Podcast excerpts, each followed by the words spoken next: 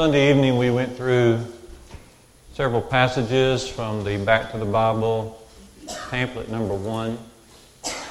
And we answered questions from those verses. And what I'd like to do with you this evening is to take a few of those passages and kind of put them in context and kind of explain or expand upon the meaning that is there. And so um, we have this workshop that will help us do just that.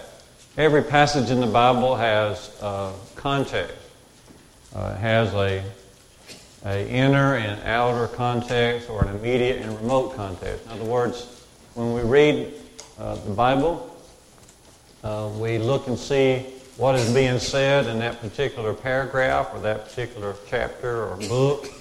That's what we call uh, the immediate context. But then also we look at the verse or passage and see how it connects to the broader theme of salvation uh, uh, in the Bible.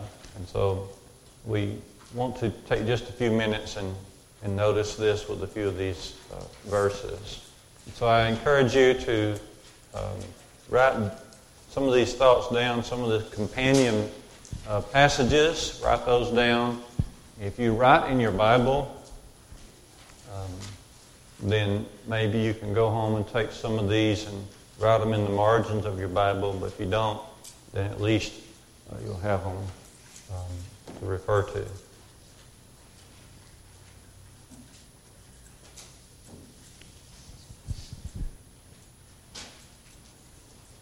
Part of our duty here on Wednesday night is to cheer Larry Little up. So, to do that, sometimes I'll hear of a joke or two and you're thankful it's just a joke or two.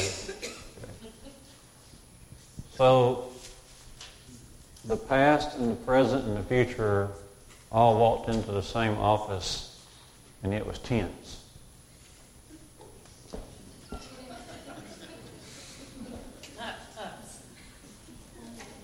It's Larry's joke for the evening. Uh, yeah, I, I saw a smile. I saw you know what John 8 32 says? Jesus said, You shall know the truth, and the truth shall make you free. This is the time when Jesus had gone up to be at the Feast of Tabernacles. He had um, not gone up in the way his brothers wanted him to go up. They wanted him to go and make an open show of himself and, and to really um, attract attention. But it wasn't time for that. Uh, that would come about six months later at the next feast, the Passover, where Jesus would be crucified. But at this time, Jesus needed to still stay on earth. But he does go to the uh, Jerusalem. He, go, he does go to the Feast of the Tabernacles. He does teach in the temple uh, area. And um, so he's in the midst of this in, as we read in John uh, chapter 8. If you'll notice in John 8, as you read up to verse uh, number 30. 1 and 32, uh, notice especially verse 30, Jesus had been talking about being the light of the world, and some of the Jews, hearing how he was connected to the Father in heaven, they began to believe in him. And so then Jesus says in John 8 31, If you continue in my word, then you are my disciples indeed, and you shall know the truth, and the truth shall make you free. So let's fill in some, some of these blanks here. Um, there is a, such a thing called truth. That's an important ideal in our world. There is such a thing called truth. The, the uh, religious teaching of Jesus, the body of teaching of Jesus, is the truth. Is the truth. In our world, some would argue that there's no such thing as a uniform, universal truth that guides all men. Many today look to life and say, well, I am my own truth. I want to be my own truth. I want to, I want to interpret things my way, and I want to determine what is right and what is wrong.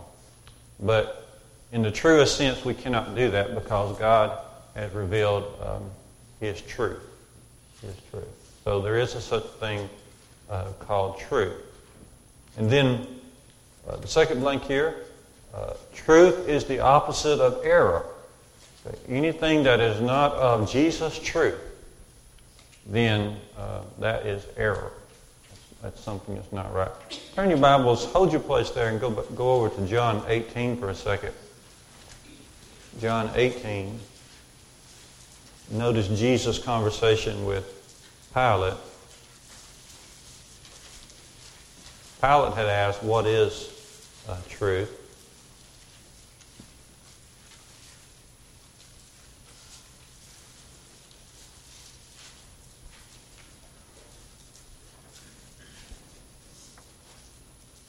And so notice verse 37. Pilate said to him, So you are a king? Jesus answered, You say that I am a king. For this purpose I was born, and for this purpose I have come into the world, to bear witness to the truth. And notice this who, everyone who is of the truth listens to my voice. So that's a pretty plain statement there. Everyone who is of the truth listens to my voice. So everything opposed to Jesus' teaching uh, in the Bible is something that is uh, it's not right, it's error. Later in the New Testament, John in 1 John 4 will warn, 1 John 4, 1 through 3, to beware of false prophets. There are many false ideals that have gone into the world. Don't believe every spirit that comes along, because not everybody is speaking in accordance to to the teaching of Jesus. John 8, uh, 32. And then also, in regard to John 8, 32, there is a condition called bondage. There is a condition called bondage. Jesus says the truth will make you free. Free from what? Free from what? Well, we keep reading here in John 8, 32. Notice what the Jews say. They answered, verse John 8 33, they answered, We are the offspring of Abraham, and we've never been enslaved, or we've never been in bondage to anyone. How is it that you say we will become free? And then Jesus, John 8 34, he said, Truly, truly, I say to you, everyone who commits sin is a bondservant of sin, is a slave to sin. The slave does not remain in the house forever, the son remains forever. So if the Son sets you free, you will be free indeed. And so they needed to understand that even though they were the, the lineage of Abraham in the fleshly way, still everyone who lives sins. Yeah, we're all sinners. And that makes us in bondage. In bondage. Okay. We're and so notice that the C part. And then uh, the D part is this the truth is the only force which can set us free. The truth is the only force on earth that, that's truth of Jesus, the only thing that can get us out of sin. So that's the basic teaching here of John 8 and 32. Now, for that truth to be the force in our lives, there are several little things that go along with that. First, we got to recognize that truth. And then, as Jesus says here, we got to know that truth. Okay. But then notice these passages in 2 Thessalonians 2, there's two things there. Paul says we got to believe the truth, and we got to love the truth. Right? So, for, for us to have access to the blessings of Jesus and the cross, and for that truth to set us free, we have to recognize it, we have to know it, we have to believe it, we need to love it at the same time. And then Paul in Galatians 5 and verse 7 speaks of obeying the truth. Obeying the truth. And then finally there in 2 Peter 1.12, we are to be firmly established in the truth. And so we see that we want access to this truth. If, if the truth is the only thing that can set us free, then we need to see how to access it for our life. And there are more teachings about this bondage. You know, Acts 20 28 uh, speaks of the blood of Jesus that purchases us. Okay. So, as, as slaves of sin, the only way we can come out of that sin is for the blood of Jesus to buy us out of that. which occurs as we submit to His truth. So, all that combines together. All right.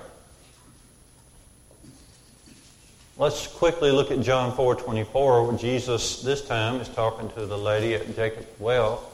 God is spirit, he says. They, they had talked about several subjects. Talked about the fact that she had had five husbands, and um, talked about how that um, there was the water of life that was much more important than the water that she had come to get at the well. But also, um, she mentions here, the lady does, that our fathers worship, worship in this mountain, Mount Gerizim, and you say that in Jerusalem is the place where people should worship. And then Jesus will eventually tell her here in John 4 that there's a time coming, hour is close, when people are going to worship the Lord in every place whether it's Gerizim, whether it's Jerusalem, or whether it's uh, all across the world. The main thing that God is looking for is for those who to worship Him in spirit and in truth. And so you remember this from John 4:24. And so traditionally we have put three A's next to this verse. The proper aim in worship, of course, is God. The proper aim in worship is God. He's the only object of worship. And then Jesus said we should worship in spirit, so that would be the proper attitude. The proper attitude. What would be some attitudes that, that are absolutely important in worship? Somebody share some of those with us. What would be some proper attitudes to come with as we're trying to worship God? Okay, reverence. Reverence, absolutely. Just because of the one that we are approaching in worship. Reverence. What else would you add? Hmm. Humility. Humility before bowing down. Worship is, carries with the idea of bowing down. That's right. Anything else you want to add to that? Hmm? Submissive. Yeah, submissive, ready to obey the Lord, uh, not only as we worship, but when we leave worship. More desire to worship God. I would add to that also uh, sincerity and joy. Both of those. So it's a combination of reverence and humility and submission, sincerity, and, and joy. It's, it's both a, a solemn time as we remember the death of Jesus, but it's also a time of joy as we claim victory uh, in Him. Okay.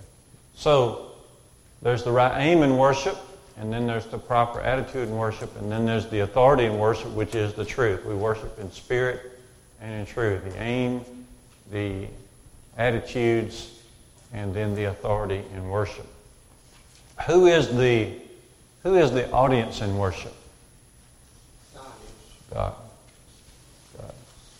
The devil tries to disturb us in that, distort us in that. He, he would love for us to focus on ourselves, focus on someone else in worship. But we must keep our focus on God. He's the only audience there is in worship. God is spirit. And so notice here under John 4:24, God is not a work of gold, God is not a work of stone, or God is not a work of wood. God is not anything physical. God is spirit. He's invisible. He is the great and high God. And we, we desire to know Him better and better. We walk by faith and not by sight. 2 Corinthians 5 in verse 7. All right? Now, thinking just for a moment over in John 17 17, you remember this is Jesus' prayer. This is the time when Jesus prays, and it's almost as if he's in the very shadow of the cross. This is, uh, seems like at the end of, end of John 14, they leave the upper room where he's been meeting with his uh, disciples, and he's heading toward the Garden of Gethsemane, and somewhere in between those two places, he stops uh, to pray this great prayer in John 17. So you see in John 17, 17, Jesus says, Sanctify them through thy, tr- thy through the truth, thy word is truth. He's praying for his immediate disciples there. And then later in the prayer, he'll pray for everyone who believes on him. But notice leading up to this verse 17, leading up to it, he's talking about how that it's not his desire to take the disciples out of the world, but rather to keep them from the evil one. Okay. So notice here under John 17, 17, Jesus prays that his disciples will be protected from corruption in the world. That's the first blank there under John 17, 17. Jesus prays that his disciples will be protected from corruption in the world. You just go back to verses 14 and read on up to verse 17 to see that. And so, the only force which can make this happen is, again, the truth. Okay. What does it mean to sanctify? Yeah. Set apart. And one way in which we're set apart is that we are different from the world.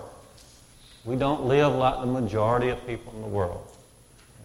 We don't have to, we don't have to go out of our way to be different from the world. We follow Jesus, we will be different from the world.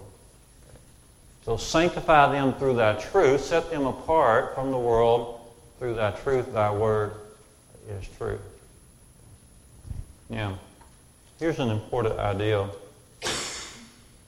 in the C part. There is a point at which this sanctification, this being set apart, uh, officially occurs.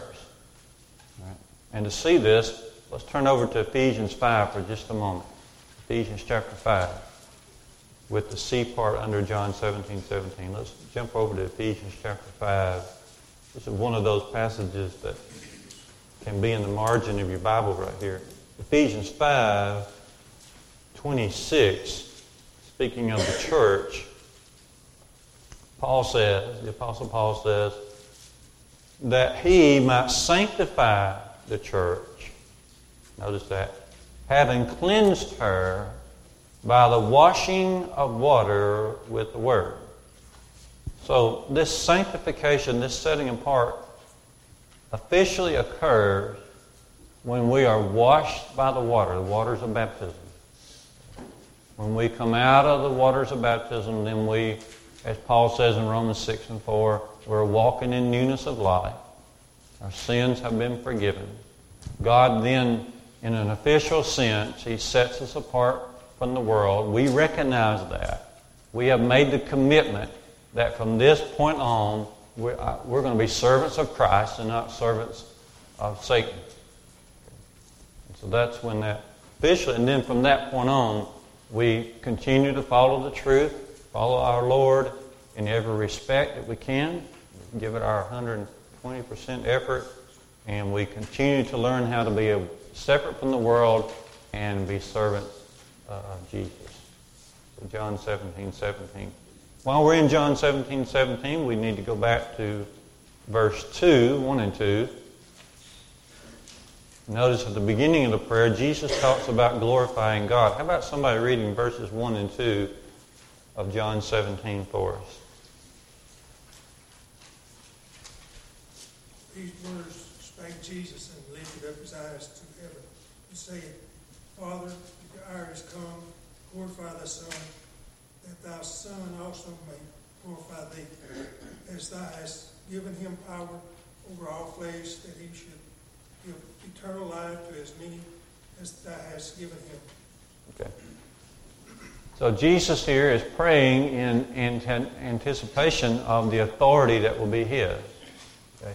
Officially, when he raised, he's, he's raised from the dead, and he walks on the earth 40 days, and then God has him ascend up on high, and he is set down on the right hand of God. Then he is ruling. And he says, in anticipation of all that, he says, Father, now glorify me so that I can glorify you. Jesus is not asking to be glorified from any selfish sense, but rather so that the Father would be glorified. And the way the Father is glorified is through the fact human beings are saved from their sin. Notice what he says in the rest of verse 2 there so that I can give unto them eternal life. And we want, to, we want to be part of that group. When, when folks receive spiritual life, when they're forgiven of their sins, that glorifies the Father. And so the reason Jesus wants to be glorified at his right hand is so that this salvation process can uh, continue, can, can be taught, and that's exactly how it occurred in the book of Acts. Okay. Uh, hold your place there and look over to um, Hebrews 5 that goes along. Hebrews 5, 8, and 9 goes along with John 17, uh, 2. Hebrews 5, 8, and 9 goes along with John 17, 2. It says, Hebrews 5, 8 and 9, though he were a son, yet learned he obedience to the things, through the things he suffered, and being made perfect, he became the author of eternal salvation to all who do what? For all who obey him. And so that goes along with this. The, father, the Son wants to be glorified so that he can glorify the Father. And his goal there is so that he can give eternal life to as many as possible. But those who get that eternal life are those who obey him obey his gospel. So it's a gift, but we respond and receive that gift through obedience. John 17, uh, verse 2. Quickly over to John 12 and 48. If you look at the couple of verses before verse 48, 48 says, Jesus speaking of judgment day in John 12, 48, he that rejects me and receives not my sayings, see that in John 12, 48, has one who judges him. The word that I speak unto you, this same word will judge you in the last day. But what does Jesus say right before that? Somebody see that and read it to us. John 12, 48 or 47. What does John 12, 47 say? If any man hear my words and believe not, I judge him not, for I came not to judge the world, but to save the world. Okay. So here in John 12 48, he's saying, My word's going to judge you. But he's saying right here in verse 47, My present aim, my present goal is to have as many as saved as possible. That's God's goal between now and the last day. Notice verse uh, 48 ends with the last day. What Jesus is saying here is between now He's speaking then. And that last day, which is yet to come, uh, his goal is that uh, he, through us, would um, save as many people as possible. He, he's not in the world at that time. He's not, it's not time for judgment to be uh, made, uh, but rather for salvation uh, to be offered. So John 12 and 48. We need to, of course, swallow that again and again and again because his mission is our mission as well. Let's skip John 6 um, right now and go jump over to Ephesians 1.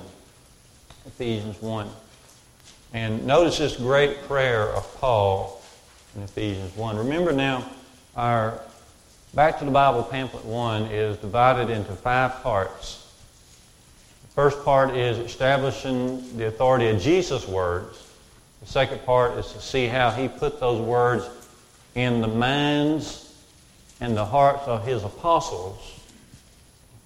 The third part of the pamphlet is that uh, what the apostles and other inspired teachers wrote down, those became Jesus' words as well. Now, God has no problem doing this if He can bring us into the world and give us language and give us communication, then he has no problem putting his words where he wants them uh, to be. And so what is written now are the authoritative words of Jesus. The fourth part of that pamphlet is that we are not to add to those words or take away from those words. And then the final part is those words comprise the, the New Testament, the new law, the new system of uh, Jesus. Now, Paul is speaking of the authority of Jesus here in, in um, Ephesians 1. The prayer, actually, from Paul begins in verse 15, goes all the way down through 23. And you see that here. And Paul says in verse 16, I do not cease to give thanks for you, remembering you in my prayers. And then he begins to tell us what he's praying about. Verse 17, Ephesians 1 17. That the God of our Lord Jesus Christ, the Father of glory, may give you a spirit of wisdom and revelation in the knowledge of Him. Okay. So notice here that Paul is praying for them that they would have knowledge and continue to have the knowledge of God. For them, that meant listening to Paul's words and um, reading his epistles and then listening to any other apostle that might have influence in those days. The word, the final word was not yet complete, but for us, of course, it's listening to the whole New Testament. But he's praying, and this is a great prayer. Great prayer. It ought to be a priority in our prayers that, um, that we are able to have the wisdom to receive the knowledge of God. Uh, that we, uh, that our children uh, would have the same thing. And that, of course, those that we're trying to influence for good would also have that same thing. There are so many blessings of having the knowledge of God through Christ. And that's what Paul begins to speak about here in uh, this prayer. After he says, I pray that you'll have wisdom and knowledge. Notice he says, verse 18, this will lead to uh, your eyes being enlightened. The light will come on. Okay. The eyes of your heart will be enlightened. And I wish we had time to give out a lot of passages about this, but note one uh, over in Acts 26 and verse 18. God, as, as Saul of Tarsus was about to be converted, uh, God said, I'm going to send you to the Gentiles, and through your preaching, you'll turn them from darkness to light. So the eyes of their heart will be enlightened. The only thing that can enlighten us is the truth of God. And so that's the first blessing there. And you see these passages on the right side of A under number 7, Hebrews 6, Hebrews 10, Revelation, Acts 26. All these have to do with the fact that when we receive that knowledge, then that leads to our conversion, and we have to keep that knowledge going in our lives. Turn your Bibles uh, to Revelation 3 and notice what Jesus says to the church at Laodicea in reference to this enlightening idea.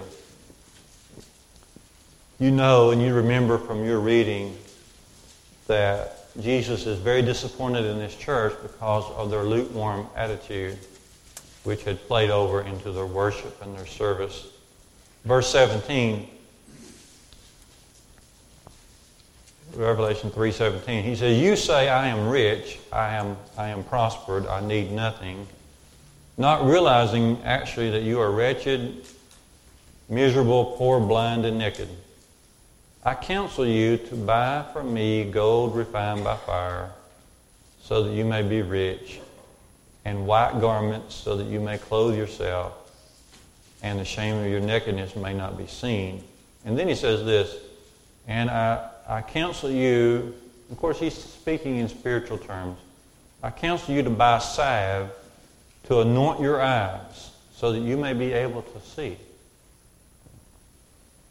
In other words, he's saying you need to get back to knowledge. You need to get back to studying. You need to get back to the epistles. You need to get back to the words of Jesus. They have become lukewarm because they had allowed their knowledge to grow weak. And so one of the great blessings of knowledge is enlightenment. Being the light comes on. And then a second blessing is, uh, if you notice it here in Ephesians 1, 17 and 18, uh, is the blessing of the divine calling. Okay. The divine calling. The hope, notice that, the hope of the divine calling. So through the knowledge of God, we realize there is the ultimate hope of heaven.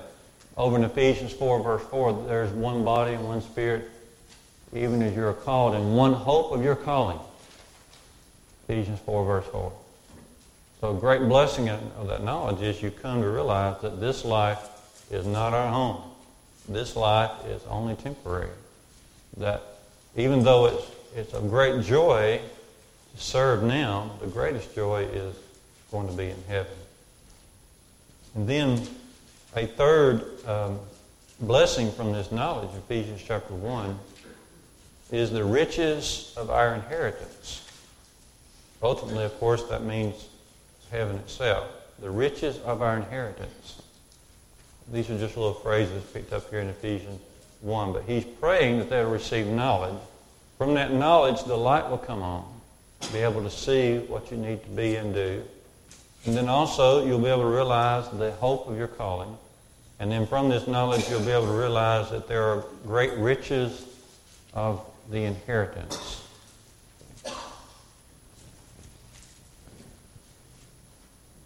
First Peter 1 4 mentions heaven as our inheritance that fades not away.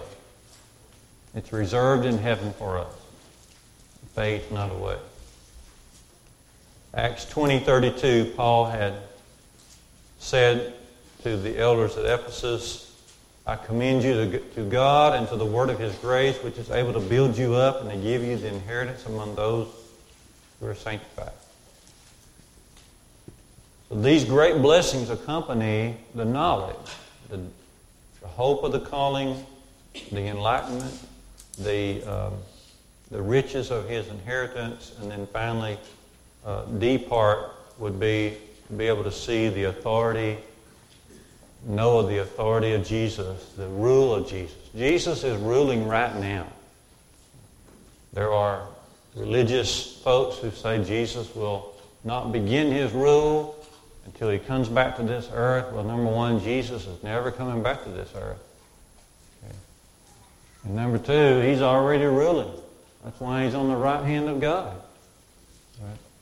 And when Jesus does come, we'll meet him in the air, not on the earth. And when Jesus comes again, this earth will be destroyed totally by fire. He is now ruling over earth. You see that in Ephesians 1. His rule is incredible. It's not just, it's not just a rule over a small group of people, but notice how it is written here in Ephesians uh, 1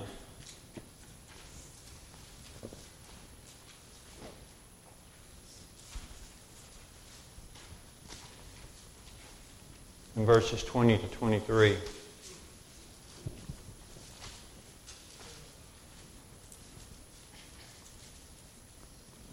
says in verse 21, uh, well, verse 20 says, He raised him from the dead, and he is seated at his right hand in the heavenly places, far above all rule and authority and power and dominion, and every name that is named, not only in this life, but also in that which is come.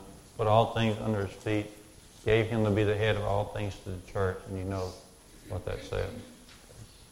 And so this knowledge brings to light so many wonderful blessings of serving uh, Christ. 1 John 5 and uh, verse 13, John writes, Brethren, I have written these things so that you may know that you have eternal life. Let's get all these words uh, together. 1 John 5 13. I write these things to you who believe in the name of the Son of God, that you may know that you have eternal life. So you see what the answer here. How does one come to know he has eternal life? Through the things which are written. Things are written, not from a good feeling, not from um, a supposed direct communication from God uh, not from any of that. Those, those are things of the Old Testament. Uh, now, under Christ, we know whether we are following God through what has been written down. Be part under 1 John 5.13. The sum of what is required in becoming a Christian is expressed in this phrase, to those who believe in the name of the Lord Jesus, those who believe in the Son. You see, over in Acts 2, when the brethren had heard Peter preach, had come, become convinced of their sin, how that they had actually uh, been on the wrong side concerning the crucifixion of Jesus. Peter let them know that this Jesus whom you crucified, God has made both Lord and Christ. They were pricked in the heart by this. And they asked, What shall we do? And Peter said, Repent and be baptized for forgiveness. Those that gladly received his word were baptized. Acts 2.41. In Acts 2, 43 and 44, the inspired writer calls these people, these folks who had responded to Peter's invitation, calls them believers. He says the believers were together and had all things common. And so belief oftentimes is just a way of summing up what one must do to become a Christian. It embraces the idea of repentance, it embraces the idea of confession, embraces baptism. And that's not us saying that, that's just simply how, uh, like Luke, who wrote Acts, uh, that's just how he describes it there in Acts 2. Okay? Right.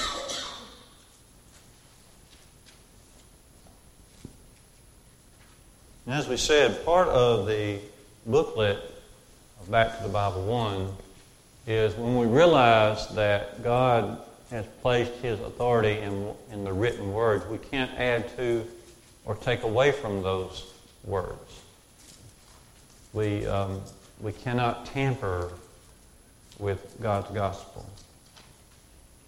Um, in the pamphlet, there is um, an Old Testament passage mentioned, Deuteronomy 4, verse 2, that even with the old law of Moses, they were not to add to that or take away uh, from it. And we know that the new law is superior to that old law. And so God um, says some similar things concerning the, the, new law.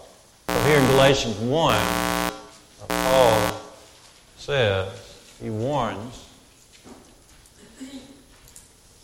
that if any man comes to you, or any, even an angel comes to you, and preaches any other gospel than that which we have preached in you, let him be what?